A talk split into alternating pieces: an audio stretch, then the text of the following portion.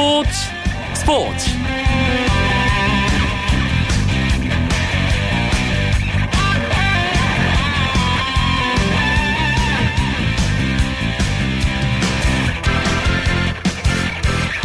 안녕하십니까. 금요일 밤 스포츠 스포츠 아나운서 이광용입니다. 우에파 챔피언스리그 준결승 대진이 완성됐습니다. FC 바르셀로나와 바이에른 미넨 레알 마드리드와 유벤투스가 맞대결을 하는데요.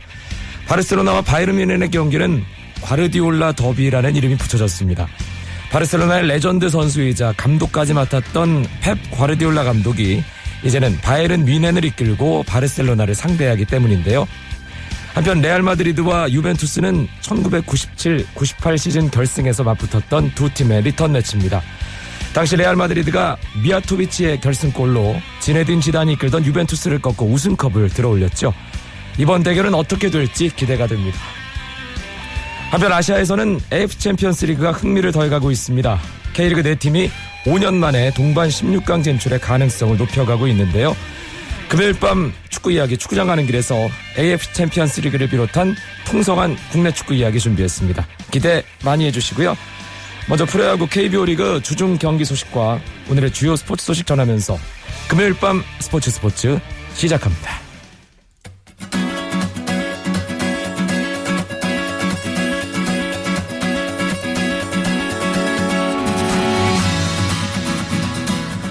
프로야구 대진이 바뀌었습니다. 주말 3연전 첫 경기 5개 구장에서 치러지고 있습니다. 먼저 잠실입니다. 두산이 기아를 홈으로 불러들였는데요. 8회 말 두산의 공격이 진행 중인 상황에서 두산이 6대 3 석점차 기아에게 앞서가고 있습니다. 두산의 선발 장원준 7이닝 1실점 탈삼진 8개 잘 던지고 이재우에게 마운드를 넘겨줬고요. 지금은 김강률 선수가 지키고 있습니다. 사직에서는 삼성과 롯데가 만났습니다. 롯데가 선두 삼성에게 5대 3의 승리를 거뒀습니다. 롯데 불펜이 최근 부진했는데요. 그래서인지 오늘 롯데 선발 린드블럼 선수가 정말 잘 던졌습니다. 9이닝 동안 124개의 공을 던지면서 3실점 완투승을 기록하면서 시즌 3승을 거뒀고요. 이승엽 선수는 오늘 홈런을 기록했습니다. 수원에서는 넥센과 KT가 만났습니다. 넥센이 팀 타선의 폭발로 KT에게 9대2 7점 차 승리를 거뒀습니다. 넥센은 오늘 서동욱 선수가 2개의 홈런 기록했고요. 김하성 선수도 3회 솔로 홈런 벌써 시즌 5호 홈런을 쏘아 올렸습니다. 대전에서는 SK와 한화가 만났습니다. 한화가 SK에게 2점 앞선 채 SK의 9회 초 정규 이닝 마지막 공격 진행 중입니다. 한화 선발 안영명 선수 5이닝 무실점 잘 던지고 박정진, 권혁이 한화 마운드 이어받고 있습니다. SK는 최병용 선수가 선발로 나와서 5이닝 2실점 비교적 잘 던졌지만 이대로라면 최병용은 패전을 기록하게 됩니다. 아 경기가 조금 전에 끝났네요. 한화가 SK에게 2대 0으로 이겼습니다. 마산에서는 LG와 NC의 경기가 있었는데요. 이 경기도 끝났습니다. NC가 선발 해커의 7이닝 2실점 호투와 나성범, 손시현, 조영훈의 홈런 3방을 묶어서 LG에게 11대 3 8점 차 대승을 거뒀습니다.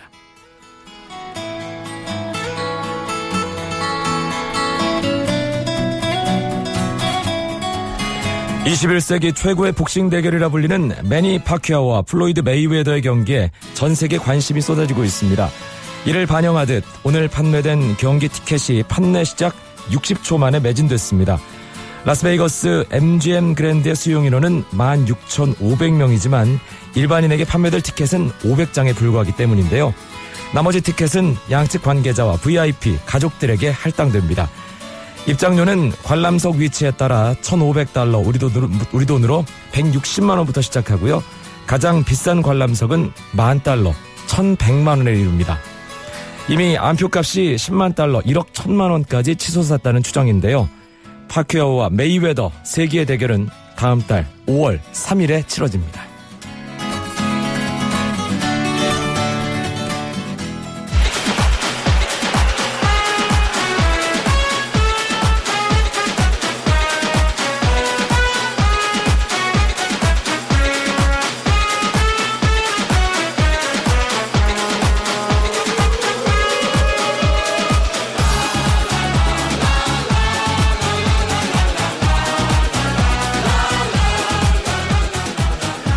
주말마다 만나는 국내 축구 이야기 축구장 가는 길 시작합니다. 이야기 손님 두 분 먼저 소개해드리죠. 중앙일보 축구팀장 송지훈 기자 어서 오세요. 네, 안녕하세요. 축구장 가는 길에 홍일점 축구 전문 월간지 포포트의 배진경 기자도 함께합니다. 어서 오십시오. 안녕하세요. 두 분은 감기 조심하십시오. 제가 갑작스럽게 목감기가 와서 목소리 상태가 좋지 않은데 제가 이런 날이 올 줄 알았습니다. 이 뭐 시즌 개막하고 지금 여러 가지 뭐 야구나 축구나 계속 진행이 되고 있기 때문에 한 번쯤은 아마 이런 거 한번 겪으셔야 또 목 상태가 더 좋아지지 않을까 싶습니다. 예, 아, 일단 아, 라디오 듣고 계신 청취자 여러분께 진심으로 사과 말씀드리고요. 아, 일단 오늘 방송 잘 마무리하고 월요일에는 아주 청아한 목소리를 제가 되찾아서 돌아오도록 하겠습니다. 파이팅입니다. 네. 어, 일단은 지난 주 중에 있었던 AFC 챔피언스 리그 얘기를 좀 해봐야겠습니다. 수원과 성남이 일단 16강 진출을 확정 지었습니다. 송지훈 기자. 네, 그 올 시즌에 2조의 전북, F조 성남, G조의 수원 그리고 H조의 서울까지 지금 네 팀이 아시아 챔피언스리그 올라와 있는데요. 수원이 지난 21일에 이제 일본의 강호 우라와 레즈를 이제 승리를 거두면서 이제 조 2위 확보를 하고 가장 먼저 16강 올라갔고요. 그리고 이제 그저께는 성남이 태국의 부리람 유나이티드를 상대로 2대 1로 승리하면서 마찬가지로 남은 한 경기 결과 상관없이 조 2위 이상을 확보했고 이 K리그 시민 구단으로서는 이제 또 아주 아시아 무대에 나가게 되는 그런 의미 있는 기록을 남겼습니다. 지난 7라운드 K리그 클래식에서 슈퍼매치 대승을 얻은 수원 상당히 분위기가 좋습니다. 배진경 기자. 네, 분위기가 상당히 좋긴 했는데 그 슈퍼매치의 후유증이었죠. 격전이다 보니 부상자가 다수 발생을 한 상태에서 네. 주전 선수 몇 명을 빼고 또 우라와 원정 경기를 갔습니다. 그럼에도 불구하고 그렇죠. 그럼에도 불구하고 2대 1의 역전승을 거둬, 서 굉장히 지금 분위기가 좋은데요. 어, 이날 좀 더 의미를 부여할 만한 게 수원에서 골을 넣은 선수가 고차원 선 고차원 선수와 카이오 선수였는데 이 두 골이 염기훈의 발에서 만들어진 셈입니다. 그렇죠. 그러니까 염기훈 선수가 어시스트 두 개를 기록을 하면서 팀 승리를 이끌었는데요. 그 염기훈 선수 같은 경우는 이날 두 그러니까 두 개 어시스트를 포함을 해서 아홉 경기 연속으로 공격 포인트를 기록하고 있는 중입니다. 아, 아홉 경기 동안 골 5개에 어시스트 8개, 13개의 공격 포인트를 기록하고 있는 대활약을 펼치고 예. 있는 중인데요. 아마 송지훈 기자가 현장에 그때 취재를 갔었으니까 염기훈 선수의 어떤 그 상승세의 비결이라든가 원동력 같은 거를 좀 많이 취재해 오지 않았을까 싶습니다. 아, 또 질문을 저를 위해서 대신 아, 네. 넘겨주시는군요. 송지훈 기자. 뭐 저한테 토스를 해주셨으니까 제가 받아야겠죠. 그 염기훈 선수를 제가 이제 경기하기 전에 이제 만나서 좀 자세하게 인터뷰를 했었는데 그 프로 선수로 뛰면서 이렇게 내가 자신감을 가지고 뛰었던 그런 시즌이 많지 않았던 것 같다. 오. 일단 그런 이야기를 그러니까 염기훈 선수가 상당히 겸손한 선수기 때문에 그런 류의 이야기를 저는 하는 걸 들어본 적이 없었거든요. 근데 올 시즌에는 특히나 이제 이번 그 우라와전 앞두고는 아 정말 내가 뛰는 게 자신감이 있다. 프리킥 찬스가 나면 골을 넣을 수 있을 것 같은 그런 기대감이 든다는 이야기를 했었고 네. 그리고 이제 한 가지로 이 염기훈 선수가 얘기하는 게 그 체중 감량이 상당히 도움이 됐다고 얘기를 해요. 그 보통 염기훈 선수가 한 80kg 정도의 체중인데 올 시즌 앞두고 이걸 77kg까지 줄였거든요. 네. 근데 이제 우리가 일반적으로 오해를 하시면 안 되는 게 축구 선수들은 원래 몸에 지방이 별로 없습니다. 그렇기 때문에 이 체중을 줄인다는 건 결국 근육량을 줄였다는 얘기거든요. 그러다 보니까 염기훈 선수도 이제 초반에는 어떤 그 몸에 좀 힘이 붙지 않는 것 같은 그런 느낌으로 고생을 했었는데 그래서 평소보다 웨이트 트레이닝을 더 많이 했다고 하고요. 예, 그래서 몸은 가벼워지고 그런 어떤 근력의 양은 그대로 유지가 됐기 때문에 지금 이런 더 평소보다 더 많이 뛸 수 있는 그런 운동량이 나오는 것이고 뭐 프리킥 연습 매일 1시간씩 한다고 하거든요. 정말 노력의 그런 결과다. 뭐 염기훈 선수랑 이야기 나누면서 그런 부분 느낄 수가 있었습니다. 정말 열심히 하는 노력은 배신하지 않는다는 걸 또 염기훈 선수가 보여주네요. 네, 그 최근에 그 공격 포인트의 패턴을 보면 골 도움 골 도움 이런 식으로 가더라고요. 매 경기 뭔가 해줄 것 같은 기대감을 갖게 하는 선수가 팀에 있다는 거는 팀으로서 굉장히 좀 큰 자산이고 자신감일 것 같습니다. 네, 수원이 최근 K리그에서도 좋은 분위기 이어가고 아시아 챔피언스리그도 16강 진출 확정지었습니다. 성남도 이 부리람과의 경기에서 원정 경기 패배를 아주 보기 좋게 복수했어요. 누가 말씀해 주실까요? 그 송준 기자. 예. 성남이 사실 부리람과의 첫 경기, 처음 원정 경기를 갔을 때 1대 2로 지는 바람에 분위기가 정말 안 좋았거든요.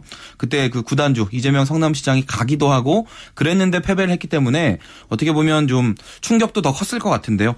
잘못하면 야 이거 동네 북이 될 수도 있겠다 그런 싶은 좀 위기감이 어떻게 보면 결과적으로 이 성남 선수들의 투지를 오히려 끌어올렸던 것이 아닌가. 그 패배 이후로 이제 성남 선수들이 이제 전체적으로 경기력이 올라가고 있고 지금 뭐 간바 오사카하고 경기가 한 경기가 남았습니다만은 지금 조 1, 2위전 그 이상의 의미는 없기 때문에 뭐 마음 편히 뛸 수도 있고 성남 선수들 가진 거 다 보여줄 수 있는 그런 환경이 됐습니다. 성남이 1화 시절에는 뭐 K리그 챔피언이고 아시아를 호령하던 팀이었는데 시민 구단으로 변신한 이후기 때문에 26강 진출이 또 의미가 있는 거죠. 어 그렇습니다. 그 기업의 구단, 뭐 기업형 구단으로서 어떤 재정적인 그런 걱정 없이 팀을 운영하던 시절 하고 지금은 완전히 상황이 달라졌죠. 이제 선수들을 기르기도 해야 되고 또 어떤 팀의 재정적인 문제 때문에 선수를 팔기도 해야 되고 이런 어려움을 극복을 하면서 지금 조직력으로 전체적으로 맞춰가고 있다는 그런 부분에서 분명히 의미가 있는 성적이다 이렇게 보여집니다. 네. 그런데 전북이 K리그 클래식 비교 불가 최강 팀인 전북이 절대 1강이죠. 예, 네. 가시와 원정에서 먼저 세 골 내주면서 패했습니다. 아, 이런 결, 그러니까 전반전 경기만 보고서 이 경기를 계속 봐야 하나라고 생각하셨던 분들 많으셨을 것 같은데 제가 그랬습니다. 전반에만 세 골을 내주면서 굉장히 좀 흔들렸고요. 후에 경기 후에 최강희 감독의 말에 따르면 원정 경기라도 비기거나 지, 그러니까 안정적으로 경기를 하는 것보다는 이기는 부분에 승부수를 띄우고 공격적으로 나서겠다라고 해서 나갔던 부분이 오히려 뒷공간이 뒷공간이라든가 상대 역습에 좀 허점을 노출한 결과가 돼서 전반전에만 세 골을 내준 어, 셈이 됐다라고 말을 했고요. 네. 그렇게 되면서 사실은 전북이 무너지는가 했는데 후반 21분과 35분에 이동국 선수가 연달아서 골을 넣으면서 따라 붙었죠. 그래서 전북 입장에서는 희망 고문이 됐을지는 모르겠는데 마지막까지 경기를 뒤집을 수 있다 혹은 따라 붙을 수 있다라는 어떤 기대감을 갖고 갔지만 결과적으로는 3대 2로 패한 상태로 좀 마무리를 하게 되는 결과가 나왔습니다. 네, 경기 결과는 아쉬웠지만 이동국 선수의 오버헤드 킥은 정말 오래오래 길이 남을 것 같아요. 송지훈 기자. 제가 그 이제 일본에 있었잖아요. 저는 수원과 우라와의 경기를 취재하고 그날은 이제 그 도쿄에 있었는데요. 그 도쿄에서 이제 재일동포 축구인들하고 제가 맥주를 마시면서 그 경기를 보고 있었는데 그 득점이 딱 이동국 선수의 오버헤드 킥이 터지는 순간 그 시끌벅적했던 그 술집이 정말 한 2초, 3초 정도 순간 정적이 확 흐르는 아무도 말을 하지 않는 그런 상황이 있었거든요. 네. 이걸 보면서 정말 기적 같은 장면이라는 그런 거 저도 저도 느낌을 받았고 정말 그렇게 임팩트가 강했었고요. 이 전북이 졌지만 사실 이 골 하나로 어떤 K리그 최강팀의 자존심은 세운 것이 아닌가. 저는 그때 현장에서 보면서 그런 느낌을 받았습니다. 이 오버헤드 킥 이후에 또 중거리 슛골은 AFC 챔피언스리그 기록을 세우는 골이었죠. 그렇습니다. 그 통산 대회 27골 그러니까 이동 선수 개인이 이 대회에서 통산 27번째 골을 성공을 시킨 건데요. 어, 개인이 대회에서 가장 많은 기록, 어, 골을 기록하는 그런 숫자가 됐습니다. 그 이전에 알힐날의 알 샴란이라는 선수가 26골로 이 부분 선두를 달리고 있었는데요. 이 선수가 좀 재밌는 게 작년 어, 대회 결승전에서 상대 선수에게 침을 뱉고 또 이렇게 밀어뜨리는 그런 어, 행동을 취해서 AFC로부터 징계를 받게 됐거든요. 네. 당분간은 이동국 선수가 그 경쟁자의 어떤 경, 음, 경쟁자를 의식하지 않고 좀 골을 추가할 수 있는 그런 상황이 됐습니다. 예, 알 참란이가 참 공 잘 차는 선수로 기억이 네네. 되는데 공은 잘 차는데 사람은 좀 덜 됐군요. 예. 우리 박치기를 선수는 했으니까요. 뭐 예. 축구도 잘하고 우리도 예. 또 아이도 다섯 명 그럼요. 애국자이기도 애국자죠. 하고 예. 예, 정말 대단한 선수입니다. 그렇습니다. FC 서울이 슈퍼매치 참패를 하고 이제 주중 화요일에 최강 팀이죠 아시아에서 광저우 에버그란데와 만났습니다. 그런데 일단 승점을 챙겼다는 것이 의미가 있지 않나 싶은데요, 송지훈 기자.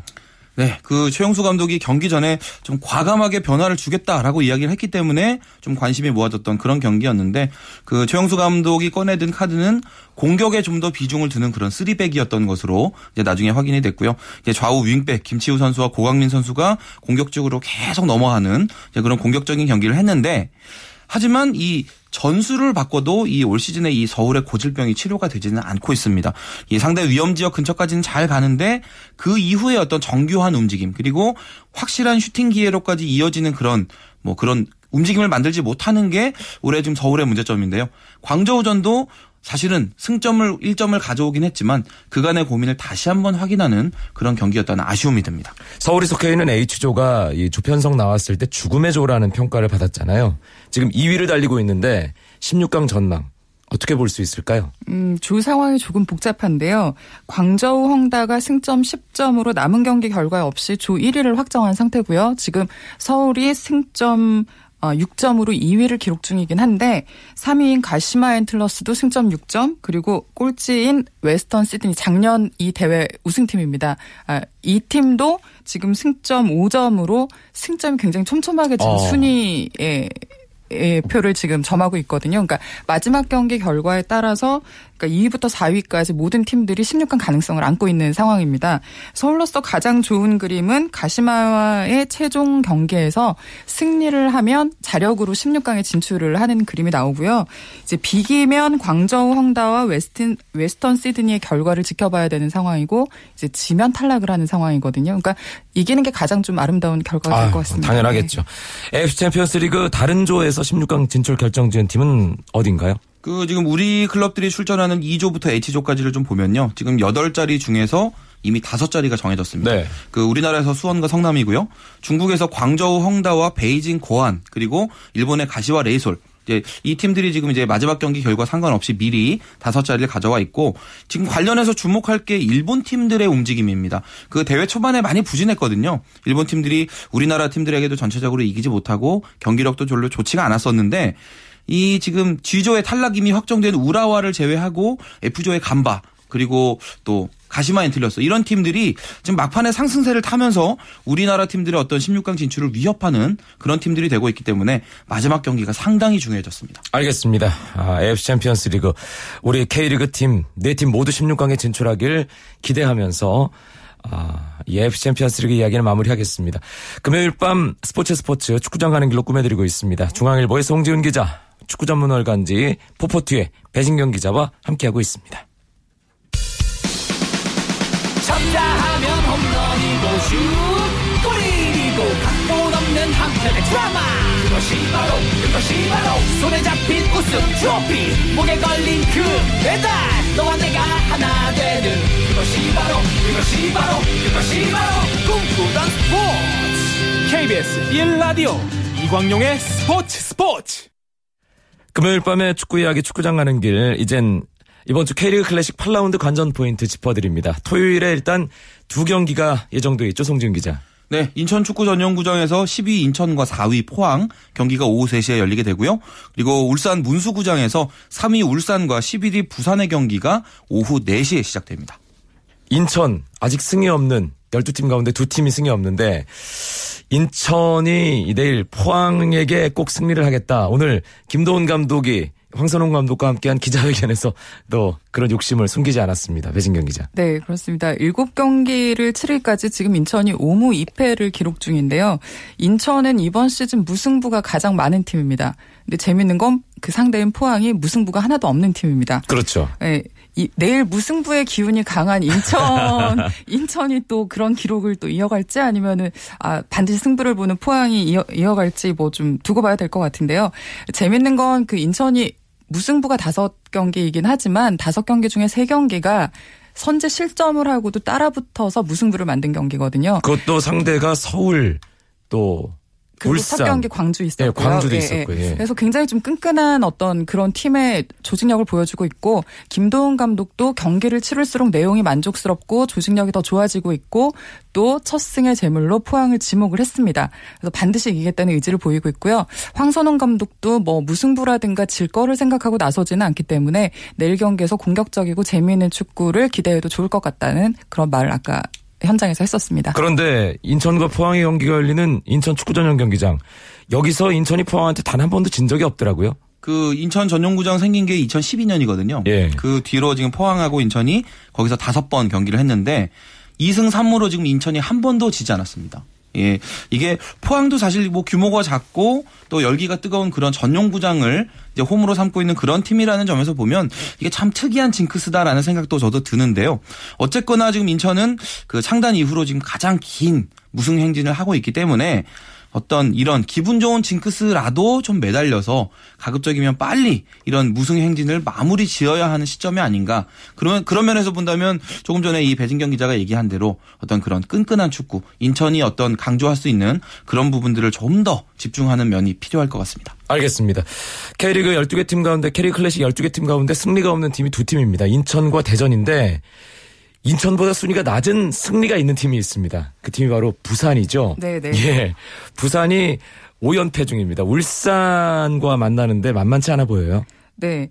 그 만만치 않다라고 하셨는데 7경기를 치를까지 지금 패배가 없는 팀이 K리그에서 두 팀인데 한 팀은 전부이고 다른 한 팀이 바로 울산입니다. 그렇죠. 그러니까 기본적으로 울산에 대한 기대 심리라는 게 있는데요. 사실 그 울산 같은 경우 수비 조직력은 둘째가라면 서러워할 정도로 강한 팀이 맞고요.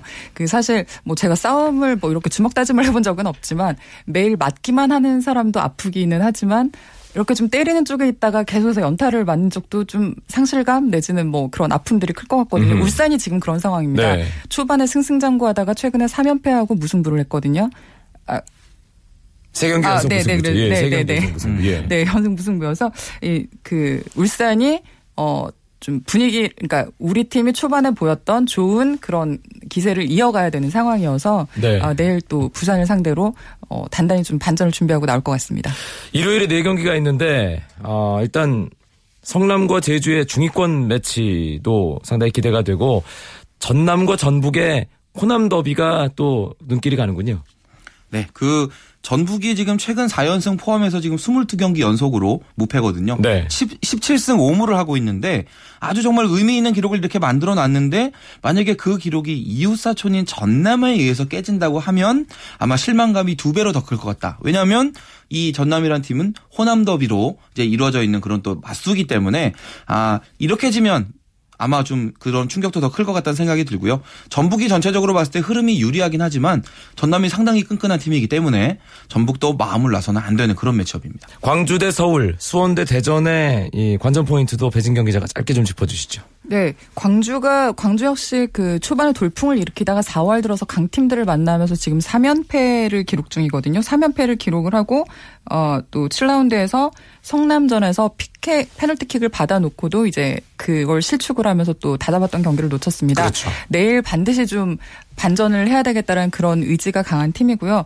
서울 같은 경우도 지금 어 최근에 계속해서 부진한 상황인데 어 뭐 선수들이 좀 동기를 갖고 있다면 몰리나 선수가 60, 60 클럽 지금 가입에 1도움을 남겨놓은 상태입니다. 아, 내일은 몰리나 선수를 앞세워서 좀 반드시 또 승리를 하겠다 야, 이런 분위기를 지금 좀 가져가고 있습니다. 그리고 대전은 아 좀 어려운 상대를 상 어려, 어려운 팀을 상대로 하게 됐는데 최근 기세가 가장 좋은 수원을 만나게 됐습니다. 네. 지금 대전 같은 경우는 유일한 무승 팀이고 꼴찌 팀인데요. 그 뒷심이 좋은 수원, 그러니까 선제 실점을 해도 어, 따라잡거나 이기는 그런 아주 강한 상대를 만나서 내일도 좀 좀, 고전을 하지 예, 않을까라는 어, 예상이 되고 있습니다. 알겠습니다. 금요일 밤 스포츠 스포츠 재미있는 국내 축구 이야기 축구장 가는 길 꾸며드렸습니다. 중앙일보의 송지훈 기자, 축구 전문 원간지 포포트의 배진경 기자와 함께했습니다. 두 분 고맙습니다. 네, 감사합니다. 감사합니다. 아, 오늘 방송 들으시면서 많이 불편하셨을 것 같습니다. 예. 아, 목 관리를 잘 하지 못해서, 아, 좀, 어, 쉰 목소리로 방송을 했는데요. 다시 한번 죄송하다는 말씀 드리고요.